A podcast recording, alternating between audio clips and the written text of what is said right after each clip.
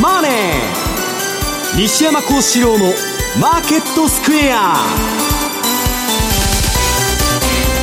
こんにちは西山孝四郎と。こんにちはマネースクエア比嘉宏と。こんにちはアシスタントの若林理香です。ここからの時間はザ・マネーフライデー西山孝四郎のマーケットスクエアをお送りしていきます。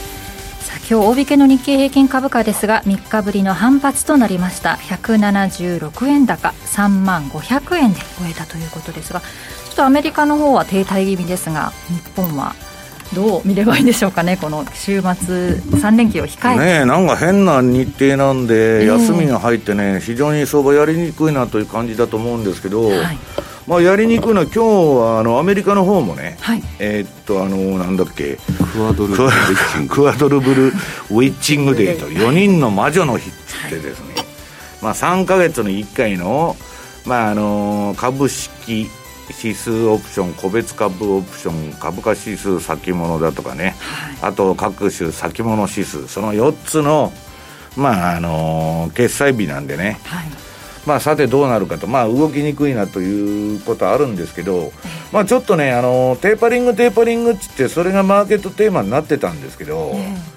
そんなもんね株10%下げたらテーパリングなんかせんでもええやないかいと。いう話で今、はい、まあ、向こうのその検索ワードですか、えまあ、あのスタグフレーションということがテーマになってきてると、うん、いうことでちょっとマーケットも変わってきたのかなと。い。う感じがするんですけどね、はい、ちょっとなんとなくアメリカ上値が重いと。い。う形になってますよね。はい、アメリカ市場の動きについて伺っていこうと思います。そして為替の方ですが比嘉さんドル円を見てみると現在109円の8788 109円台で行ったり来たり行ったり来たりと。まあ、と時々110円乗っけたかなと思ったらまたそこから戻るみたいな そんな感じで、はい、まあ相も変わらず見慣れた景色かなという感じなので、ええまだ本当に来週 FOMC ありますけどもね、えー、ここでちょっとこれまでの、まあ、ざっくり言うと109、111、はい、このレンジどちらかに本当に抜けるだけのなんか材料を提供してくれるのかどうかっていうところにはなろうかと思いますけど、結局それがなければ、えーまたしばらくはちょっとこの中でのもみ合いなのかなっていう気はしてますけどね。ですかね、まあ一旦109円割れるかどうかみたいな水準までいきましたけれども。若干ね、うん、ちょっとありましたけどね、まあ、この後その、うん、それをきっかけになった材料のお話なんかもちょっとしていきたいとは思うんですが。はいお願いします。この番組 YouTube でも同時配信しております。資料もご覧いただきながらお楽しみください。動画については番組ホームページの方に詳しくございますえそして投資についての質問なども随時受付中です。ホームページのコメント欄からお願いします。ザ・マネーはリスナーの皆さんの投資を応援していきます。この後4時までお付き合いください。この番組はマネースクエアの提供でお送りします。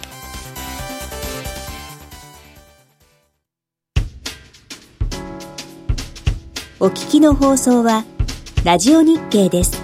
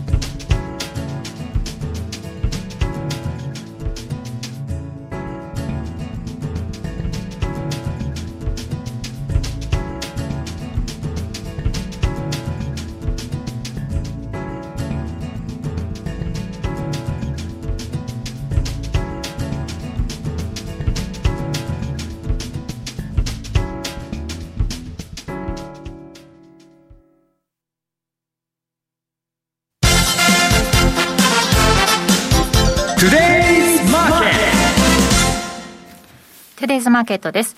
え今日9月17日のマーケットを簡単に振り返っておきます。大引けの日経平均株価ですが、3日ぶりの反発となりました。176円71銭高い3万500円丸5銭。そしてトピックスはプラス10.01ポイントで2100.17ポイントでした。えー、そして為替も見ておきます。現在ドル円は、えー、109円の8788ユーロ円が129円の3440、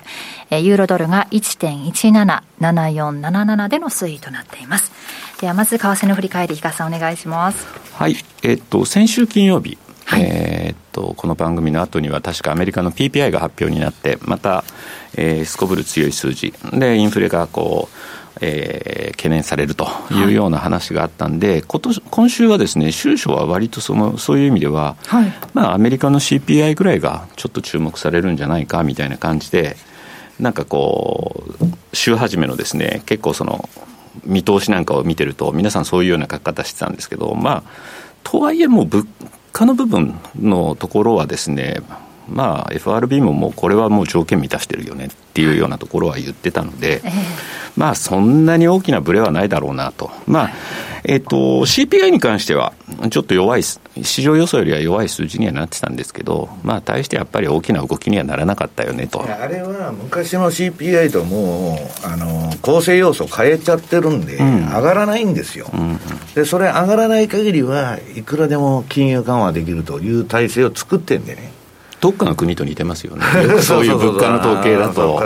日本ってすぐその構成要素変えるってよく昔から言われてたんですけど、ね、コンシステンシーがないんですよ、だから同じ指標だと思ってみんな解説してんだけど、全然違うもん見てるということですね、まあ、そんな中でですね、先ほど冒頭でもお伝えした通り、まあ、ドル円はやっぱり相も変わらずですね、そういう中にあって、まあ、チャートを見てても同じようなところを行ったり来たりと。本当に動かないね、うん、今度はちょっと下行きそうなチャートの方だったんだけど、うん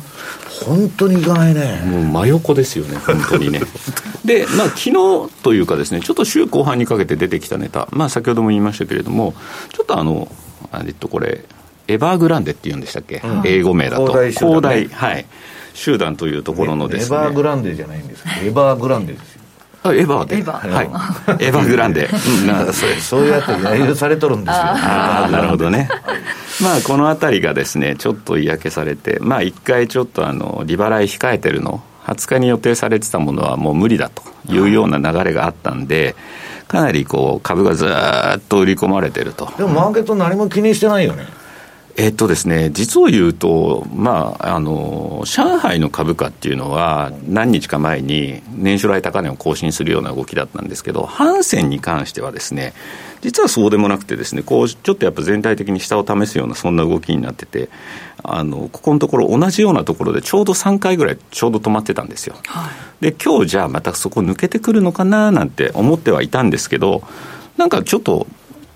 来る前に、なんか新しいというか、こちらに関してなんか材料が出てるって、さっき脇林さんからお聞きして。1時半ぐらいのニュースでですね、えっと、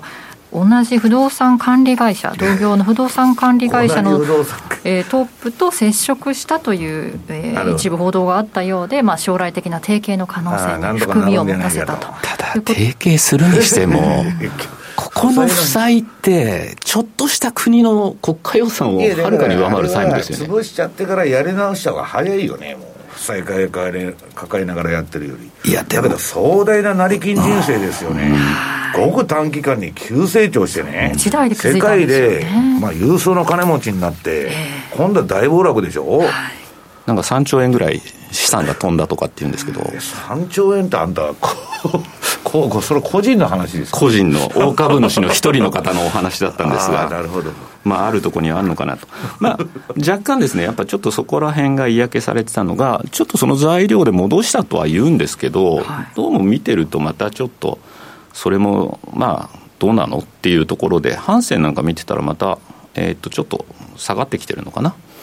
ていうような感じになってきてるので、若干プラスなんですけど、まあ、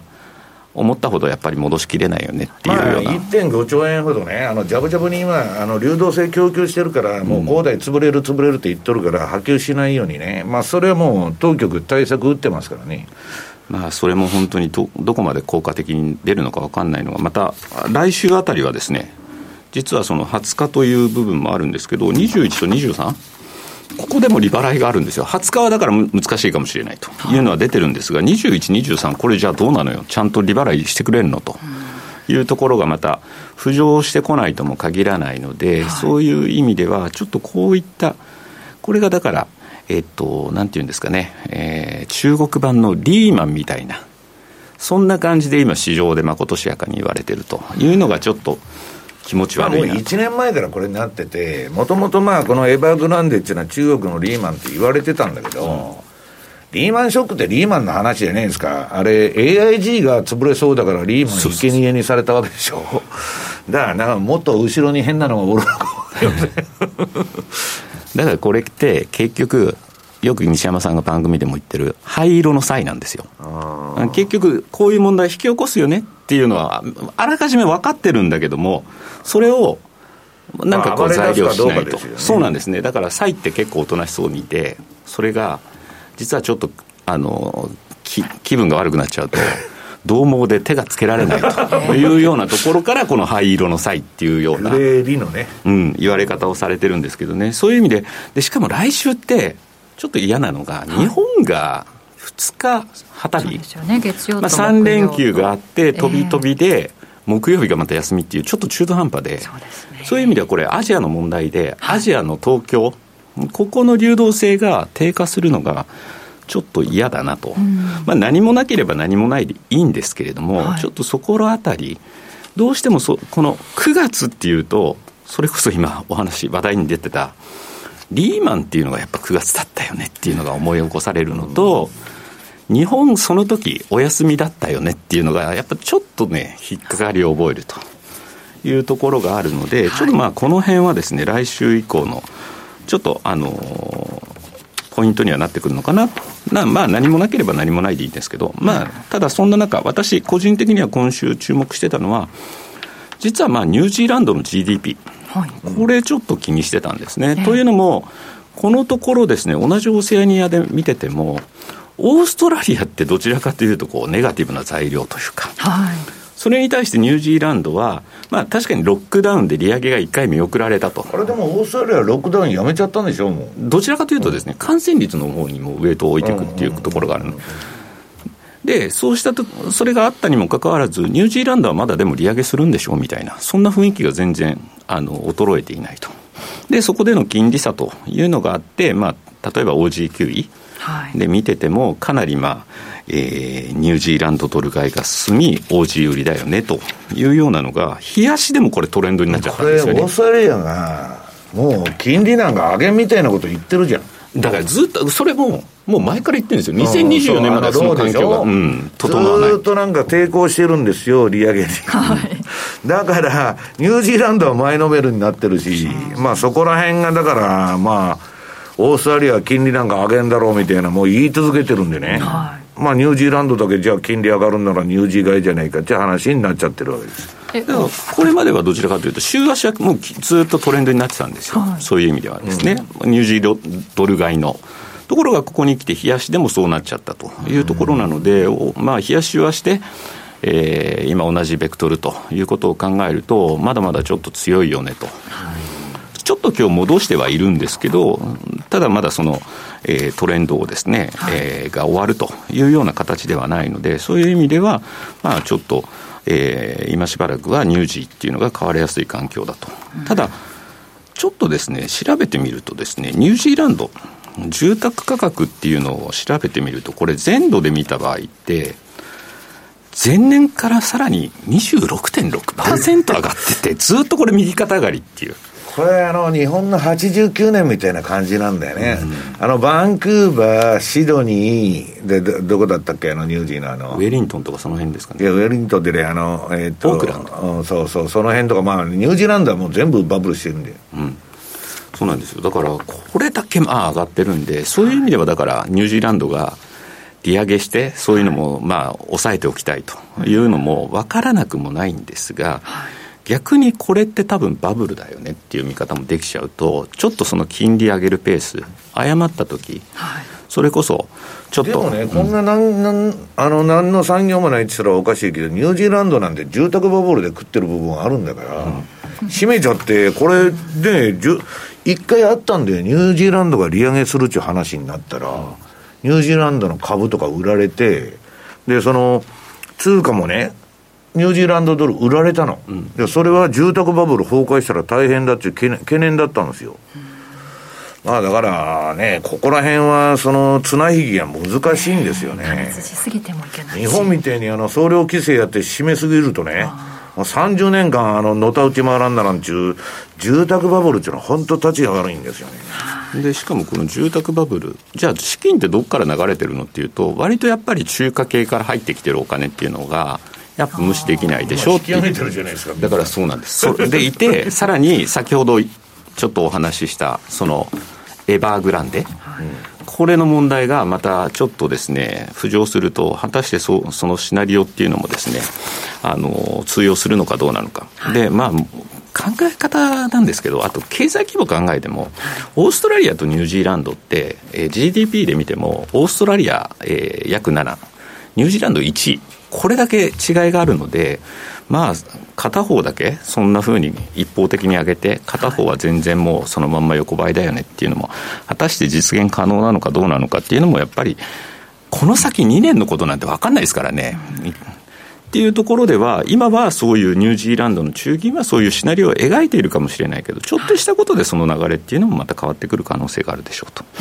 で、えー、何度かですね、この番組でも、えー、出しておりますけれども、じゃあ、オセアニアの10年金利差と、まあ、9位の、OG9 位のレートを見てみると、10年ものはですね、少し金利差がちょっとここに来て縮小し始めてるというところもあるので、まあ、これが一時一時的一過性のものなのかどうなのか、まだちょっとね、期間的に短いので、これはもう少し見る必要があるだろうとい。うのと、あとは一応ですね、えー、っと、まあ2年先って今話しましたけれども、じゃあ2年債これあたりで金利差ってどうなってるのっていうと、まあ、ずっとやっぱり乳児の方これも、えー、金利差は下に行けば行くほど乳児の金利が高いということを意味してるんですけど、まあ、それも少しようやくこうちょっと落ち着いてきたかな、止まってきたかな、どうかなっていう、まだちょっとはっきりしてない部分があるので、はい、まあ、若干そういう意味ではまだ下、えー、9位外っていうのは続く可能性はあるかもしれないけれども、果たしてじゃあ、経済の規模があれだけ違うところで、じゃあ、えー、パリティを割って、はい、さらに乳児以外が進むのかっていうのは、ちょっと考えにくいかなというふうにも思う部分がありますと。はいなので、ちょっとここら辺に関してはですね、また最後のコーナーで、少しその OG9 に関するですね、戦略についてもですね、ちょっとお話をさせてもらえればいいかなというふうに思っております。この1.03のあたり、ね、保てるのかどうかというところ注目したいですよね。ねはい、後半で伺うと思います。さあ、そして西山さんの方からは、えー、冒頭でもありましたが、クワドルプルウィッチングで4人の魔女の日を前にアメリカ株式市場の調整があったと。まあ、調整というか、まあ、これが通過しないとやりにくいっていうだけの話だと思うんですけど、はい、まあ、これ、あの、全部の決済が出て、まあ、今、それこそ中国がどうたらこうたらとかね、いろんなことが言われてるんで、はい、まあ、やらない理由になってると思うんですけど、ちょっと、この前、ビックス、ビックス指数ですね、はい、恐怖指数が、少しあの20超えて上が上がったんですよ。で、またその後また下がっちゃってるんですけど、これもまあドル円と同じような感じでね、いつ見ても同じだみたいな感じなんですけど、ただまあちょっとね、疲れが出てきてると、相場に。さすがに。で、えっと、それはまあ1ページの資料だったんですけどね、そのビッグ指数の推移っていうのは。はいえー、っと、2ページの方のですね、S&P500 の、えー、ボトムからのね、えー、ボトムっていうのはあのコロナでドーンと下がってから、今までの動きがこの青い線。はい。で、あとはかつてのその2019年とか2014年、13年、2006年。これもボトムから SP500 がその時どういう動きしたかっていう、あれなんですよ。はい。これ見てると、ちょっとそこ、まあい、まあ、そろそろね、一押し入れてもおかしくないなと、まあ、これはアナログチャートモデルっちゅうんですけど、はいまあちょっと、季節もね、9月、10月というのは、まあ株が下げやすい月ですから、まあ5月、9月、10月なんですよ、株が落ちるという典型的な月はね。まあだからちょっと警戒が高まってるという話です。で、まあテーパリング、テーパリングってわわわわ言っとったんですけど、もう、その、どういうんですか。これね、あの、私もメルマガで書いて、これ、なんだ、今月のマーク・ファーバーさんが、レポートでまた取り上げとるんですけど、このね、えっと、ノーマントレーダーってね、面白い会社があって、ここのレポートとかうんぬんとか面白いんですけど、まあそこのね、えー、サイトやってる人が、まあ、えー、スベン・ヘンリヒっていう人がいるんですけど、ツイートしとるんですよ。テーパリングなんて馬鹿らしいこと言うなと。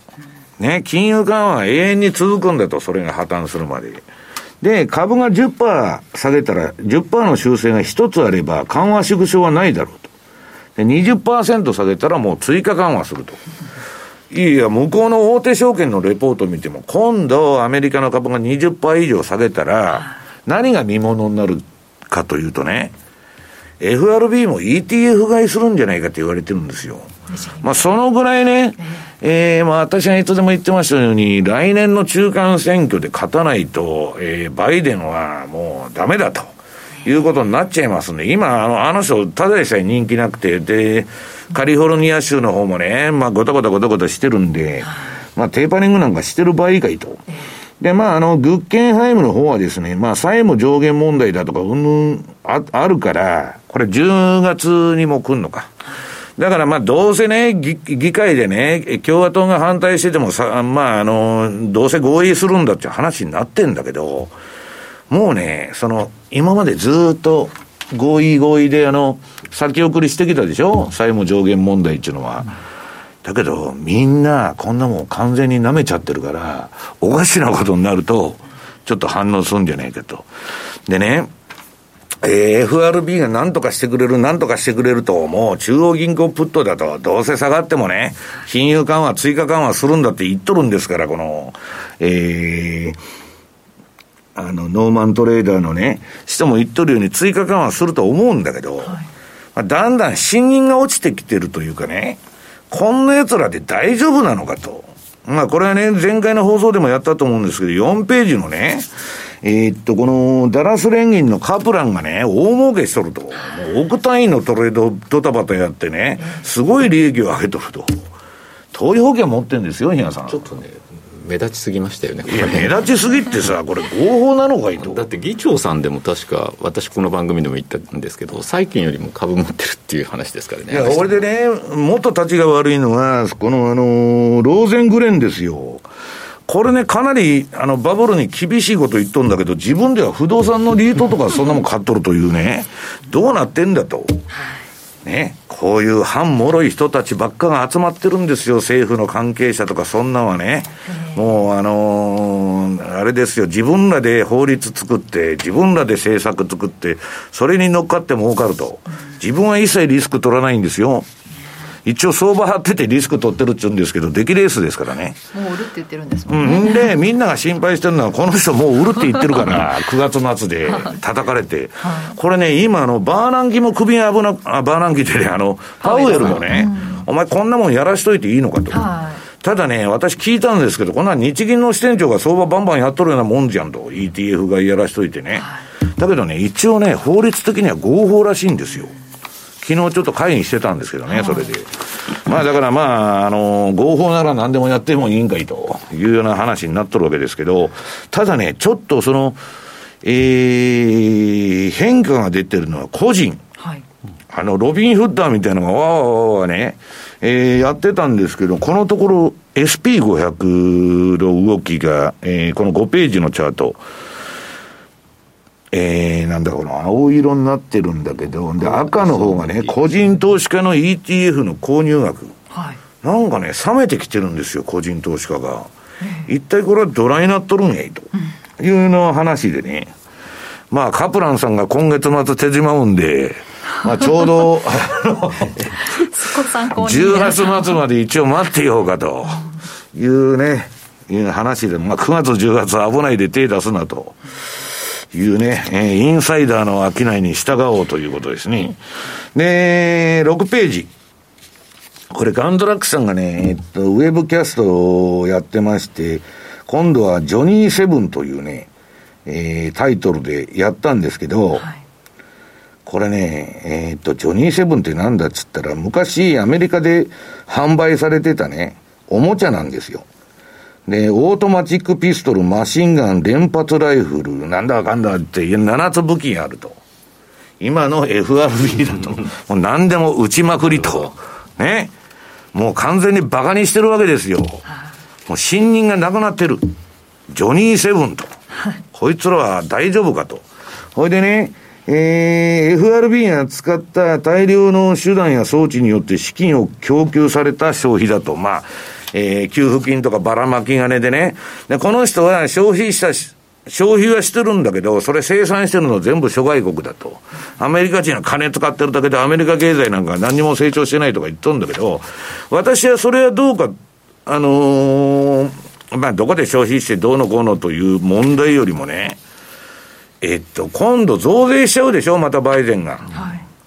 あれね、金なんかばらまくよりね、減税しなくちゃダメなんですよ。その、どこの国も GDP っていうのは個人消費なんだから。減税して、で、消費を上げて企業利益も増えてっていうふうに回っていかないと、給付給付の社会主義みたいなこと言ってると誰も働かない。で、今、皆さん、レストランとかも人が来ないから、ロボットがさ、しょうがないから、もうあれね、最低賃金15ドルでやっていけなくなってきてるんですよ。もうインフレなんですよ。で、まあ、そういう問題いろいろ抱えてるんだけど、まあ、とにかく、えー、7ページの、うん、アメリカの公的債務の GDP に対する割合っていうのはもううなぎ登りでね、はい、もうめちゃくちゃになってると。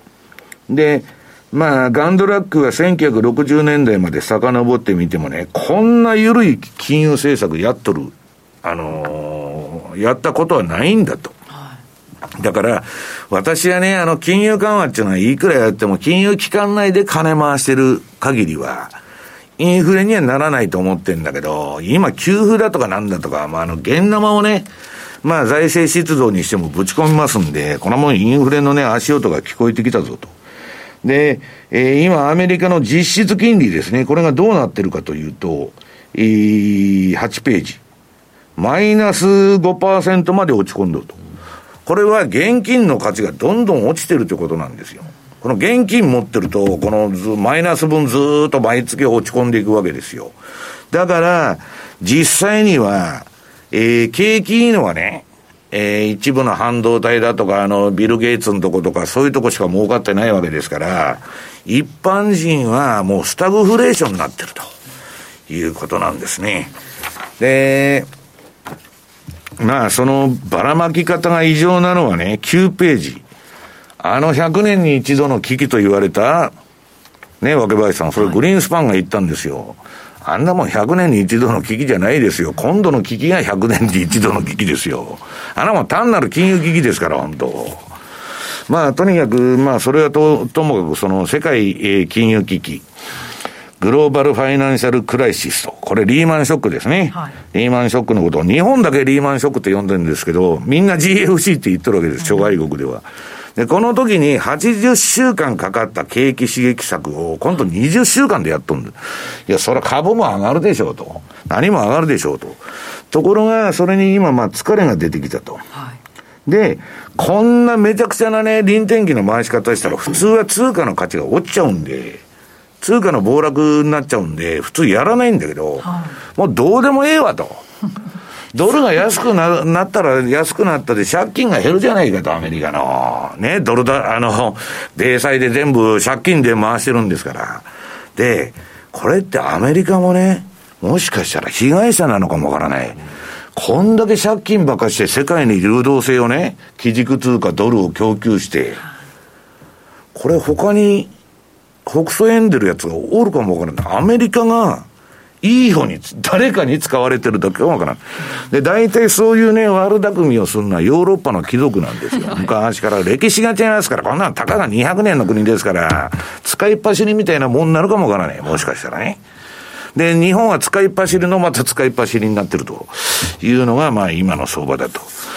いうことでね、今日はまあ4人の魔女の日なんでどういう相場になるかと。で、あとね、為替相場のちょっと見ときますと、えー、っと、これがまあ、比嘉さんが言ってた5ドルのシーズナリーチャートなんですけど、こいつはね、9月の、まあ、半ばぐらい、まあ、半ばぐらいまで上がって落ちて上がってで、10月に深い2番底を入れるんですよ。えー、この10ページのシーズナリーチャート。ところがやばくて買えないと、まだ10月に深い2番底が来るんだと。で、私のその順張りチャート見てみますと、11ページね、5ドル円の冷やし。これまあ、買いシグナルになってたんですけど、だらだらとした売りトレンド相場がついて、買いになったんだけど、今もう買い値を下回って買いシグナルが出た時の、やられになってる。で、それでもまだ買い、買いの、その私の順張りシステムでは、えー、赤色ですからチャートが買いになってんですけど、標準偏差の方のサインは何も出てないと。で、一方でニュージーランドはね、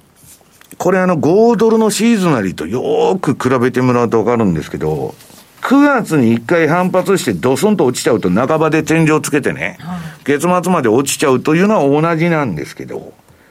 10月は上がるんです。これは5ドルは底抜け脱線義務みたいに10月もまだ下げると。こういう季節性がありまして、で、さっき言ったのは、まあ、金利政策の違いですよね。その、5ドルはとにかく利上げはせんと。あ5ドルでね、オーストラリアは、ローがずっと言っとるわけですから。まあそこら辺が、えー、OG 売りのニュージーランド買いにつながってると、ファンダメンタル的にはね。はいで、13ページにニュージーランド円のチャートがあるんですけど、これは5ドル円ほど落ちてませんよね。その買いシグナルが出たのと、まあ、同じとこぐらい下がってきたんですけど、まあ、値持ちがいいというかですね、利上げ観測の分だけしっかりしてる。で、次は OG9E のね、えー、チャートなんですけど、14ページ。これ、比嘉さんが言う、あの、先ほど説明されたように、一番、えー、左側のチャートが日足の順張りチャートなんですけど、これ私のね、標準偏差のシグナルがオレンジ色になってる。これ売り、売りトレンドシグナルね。で、一番下のサイドバー黄色くなってるとこは全部売りシグナルなんですよ。だから、ちょっと収まるかと思ってたら、またトレンドが出ちゃったと。売りの。で、週足が、これがピークアウトしないとダメなんですけど、まあその前にだから冷やしがピークアウトしないともともダメなんですけどね、今すごいトレンド相場になってて、これあのえー、真ん中のチャートですね、えー、OG9 位の週足は、えー、標準偏差でオレンジのマークで売りトレンド。で、メガトレンドフォローも黄色くて売りトレンドと。で、えー、その隣の一番右のチャートっていうのは ATR チャンネルと言ってですね、まあ週足の大体このバンドで動くんじゃないかというやつなんですけど、これが大体加減まで今到達、ね、皆さん、本当はもう一本バンドが外にあるんだけど、まあそこそこいいとこまでは落ちたと。いう形になってるんだけど、その下の標準偏差と ADX 見ると。バリバリですもんね。バリバリのトレンドだから、まあ、下手すぎてね、これいいとこまで落ちただろうって拾うと、はい、まあ、血みどろになる、ナイフ掴んじゃう可能性があると。いうことにね、注意しながら、まあ、やっていただきたいと。さっき私、西山さん言ったんですけど、これ、パリティを割るっていうのってなかなか想定しづらいかなだから、比嘉さんは、あの、ニュージーランドをバカにしててね。いやいやいや人間より羊の方が多い国に、なんでオーストラリアが今度は売られなきゃいけないんだと、その比較の問題ですよ。うんいや、誰もがそれ思う、うん、だって GDP で7対1ですよ。いや、だけど経済規模だけでなくて、要するに今みんなが見てるのはその金利の部分なんで、まあそういうあれになってるんですけど、まあとりあえずね、私は価格そのものの分析としては前からレポートで書いてるんだけど、この標準偏差と ADX が週足でね、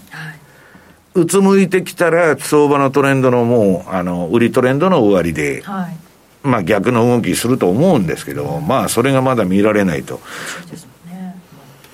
上がりきった感じがしないですよね。まあだからそれはね、うん、まあ東の方を当然見ていくしかないんですけど、うん、まあそういう感じですね。シーズナルなども合わせて見ながらちょっとチェックしていかなきゃという感じですね。以上、トゥデイズマーケットでした。マネースクエア昨年秋に導入した通貨ペア、5ドルニュージーランドドル、通称 OG9 位。それから10ヶ月。今やトラリピをご利用中のお客様の2人に1人は OG9 位を選択していただけるほど、たくさんのお客様の資産運用を支えるようになりました。マネースクエアでは、そんな OG9 位の実績と、そのトラリピ戦略を簡単に注文できるコーナーをまとめた特設ページをご用意しました。タイトルはズバリ。今、5ドルニュージーランドドルがすごい。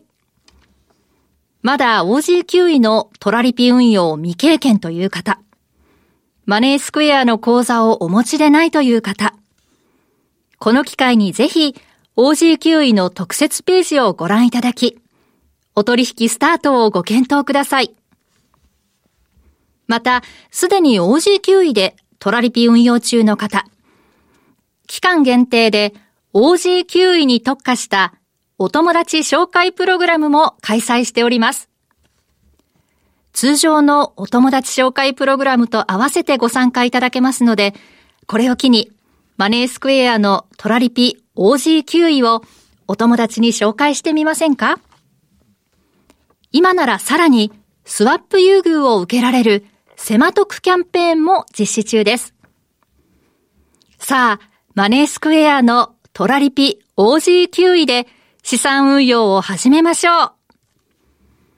マネースクエアではこれからもザ・マネー西山幸四郎のマーケットスクエアを通して投資家の皆様を応援いたします。毎日が財産になる株式会社マネースクエア金融商品取引業関東財務局長金賞番号第2797号当社の取扱い商品は投資元本以上の損失が生じる恐れがあります。契約締結前交付書面をよくご理解された上でお取引ください。お聞きの放送は、ラジオ日経です。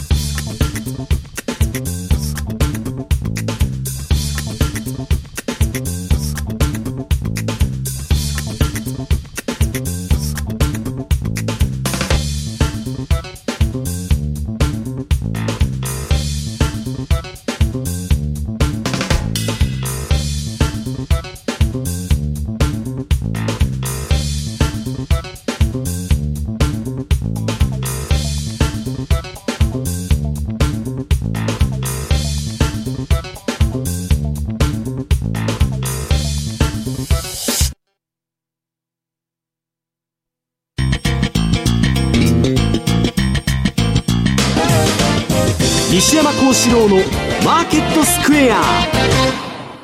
このコーナーではマーケットの見方について西山さんにいろいろな角度で教えていただきます。今日のテーマは国家管理相場の終わり方。はいまあ、今のバブルっていうのはね、この金融システムが崩壊するまで延々とにかくあの緩和の繰り返しが続くと、もうちょっと金が、株が落ちたらすぐ金ばらまけと。いうあれでやってるんですけど、まあ、果たしてそれがどういう終わり方するのかっていうのはね、誰もわからないと。はい、もう訳がわからんと。もうさっきのカプランとか儲けとると、わしも儲けたいと、そういう、あの、儲けない恐怖の相場になってきて、株がね、こんだけ上がっとるか不動産がこんだけ上がっとるってことは、現金の価値が皆さんむちゃくちゃ落ちてるんですよ。だから世界の金持ちはとりあえず株買ってヘッジするしかねえと。まあ SP500 のね、インデックス買っときゃいいんですけど、ただね、この相場がじゃあ逆行った時に何が安全なのかと。全部売りになっちゃうじゃないかと。いや、本当に。でも、わけがわからんと、このマーク・ハーバー博士、あの、博士でもですね、博士号持っとるやつでもそんなこと言っとんですよ。もうわけがわからんと。まあ、それを乗り切るには分散しかないって言うんですけど、分散も効かないと。昨日前、あの、日経新聞の前田さんが言ってました。お前、分散なんか効かないから、知識とかね、その技能とかそういうものしか役に立たないんだと。ね。相場なんかやってても役に立たねえんだと。諭されましてですね。で、それだんだん突き詰めていくと、健康が一番大事だって、だんだんね、レベルの低い話になっていくわけですよ。で、私は一応金融のとこで歯止めをつけてね、解説すると、はい、あの、なんだっけ、まあこれね、今、アメリカのね、人手不足。はい、人がおらんのですよ。こんだけ金ばらまいてね。いろいろやってんだけど、で、レストランとかでも人が来ないと。で、今ね、15ドルとかの最低賃金、すぐ30万ぐらいまでいくやろと。賃金インフレですよ。はい、当然、企業だとか、その、そういうレストランの業績が落ちるに決まってるじゃないですか。倍の給料払わない人来てくれないんだから。で、今15ドルのロボットを借りて何とかしのいでるというような形なわけですよ。もうすでに変なインフレの目、要するに不景気の物価高、スタグフレーションが襲ってきてるんだと。だから冒頭にも言いましたように、今マーケットテーマはスタグフレーションになってる。ところが債券市場はそれを一切無視してると。これはまだデフレシナリオなんです。ね？強行シナリオなんですよ、債券市場は。1929年と同じ。だから、まあ私はね、何がどうなるかなんていうのはわからないけど、一つね、今の国家管理相場。はい、この債券市場も国有化、株式市場も国有化。国有化して政府が管理していくというのがね、いつかは終わるんだと。で、それはどういう終わり方するのかっていうのはね、要するに量的緩和なんていうようなことはやったのは、あの、ばあ、まあ、あの、まあ、ここ数年じゃないですか。数年っていうか、まあ、ここ何十年か、まあ、日本もやってるし、えー、ヨーロッパも、えー、アメリカもやったわけですけど、あんまり歴史としては長くないわけですよ。で、この、特にリーマンショック以降のこの量的緩和バブルっていうのはね、まあ十何年続いてきたと。これ、ど、どこまで行くんですかと。で、どういう終わり方するんですかっていうのはね、量的緩和バブルのひな形っていうのは、一つある。はい、300年前のフランスでそれが起きたミシシッピバブルっていうやつが、唯一この量的緩和。今の中央銀行がやってることと、同じことをね、このジョン・ローという、まあ当時の中央銀行の、まあ責任者。はいこれがちょっと暴走しましてですね、で、信任も集めたわけですよ。ジョン・ローに、あの、フランスのね、景気を救ってくれたと。一時的にはそれは金払われたらそういう評価になるんだけど、後でね、お釣りが来るんですけどね。で、何をやったかというと、あのー通貨インフレと資産投機を、奨励を組み合わせてね、富の効果を生み出したと。まあ今のバブルみたいなもんですよ。はい、ね。で、年金が足りませんから皆さん株買いましょうとかね。まあそういうその話でわーっとその、とにかく貨幣量を増やして、要するに臨転機回しまくって、バブルを作ったわけです。で、それはね、今日説明してるもう時間がないんで、えー、あと数分しかありませんのでね、これ17ページ、えー、に、詳細が書いてあるんで、あとね、ミシシッピバブルって検索するか、で今週の比嘉さんのとこでも私レポートそれ書いてますんで、そちらの方を見てほしいんですけどね、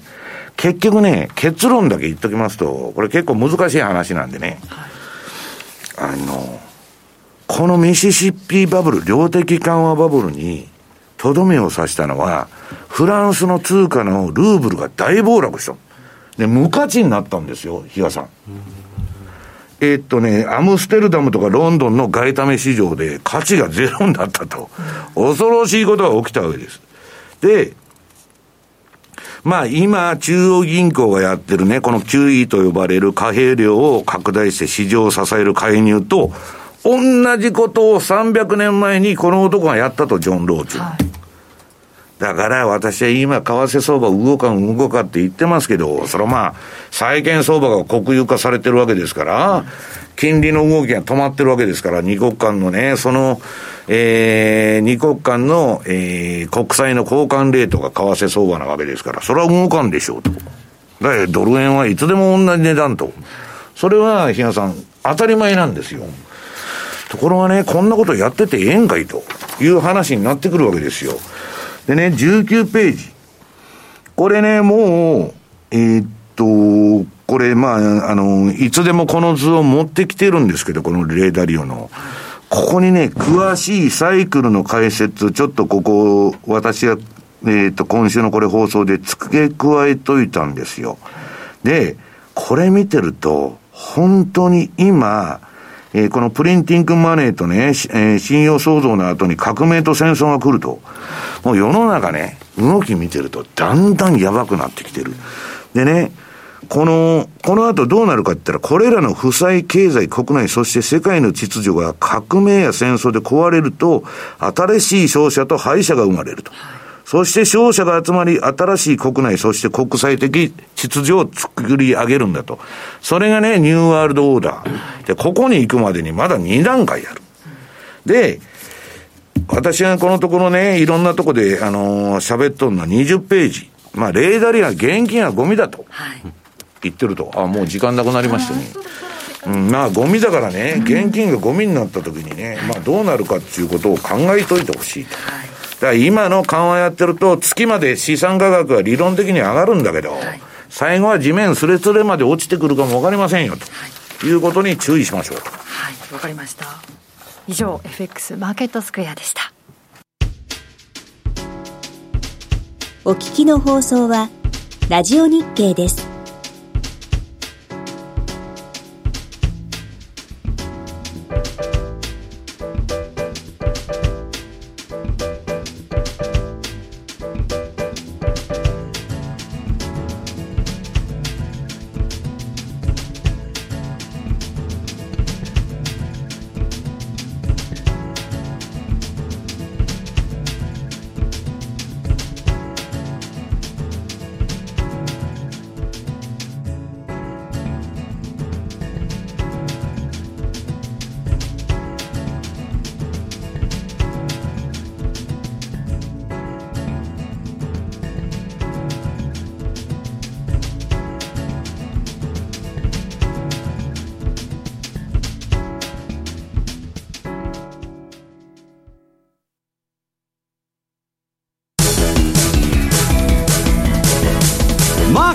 投資戦略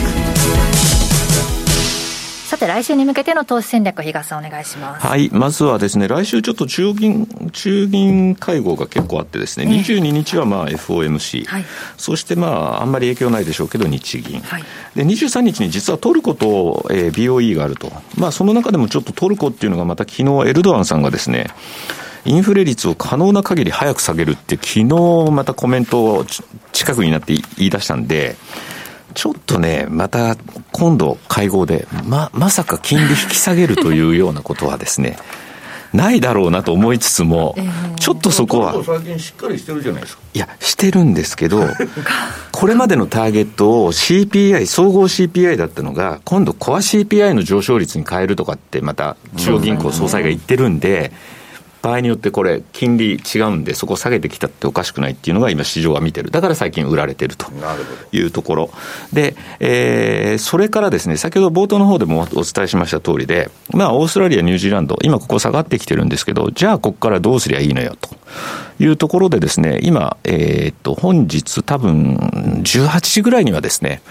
新しいその戦略、はいっていうのと、それに、その理由付けという部分での、えっ、ー、と、動画。はい、これ、あの、当社の小暮というものがですね、えー、まあ、えー、動画には説明をしてくれてるんですけど、先ほど私がお話ししたようなこと。で、だから、あと1.04より下って結構滞空時間短いよねと。まあ、先ほど西山さん言った通り、週足のですね、売りトレンドが終わるのはちょっと考えなきゃいけないんだけどね、というところでもあるんですが、あえてそこでちょっと違ったトラリピの使い方もあるよというようなところでのですね、うん、あの戦略を今日上げる予定にしてます。で、トラリピ戦略リストの中の多分ですね、ちょっとパフォーマンスがないんで、一番下、ちょっと下げてみていただかなきゃいけない部分になるかもしれないんですが、はい、まあそちらの方もですね、ぜひ皆さんご参考にしていただければなというふうに思っております。日本はね、お休みがありますから、ぜひその間にホームページチェックしてみてください。はい、さあ番組そろそろお別れの時間近づいてまいりました。今日ここまでのお相手は西山幸四郎とマネースクエア比嘉宏と竹林理香でしたさようならこの番組はマネースクエアの提供でお送りしました。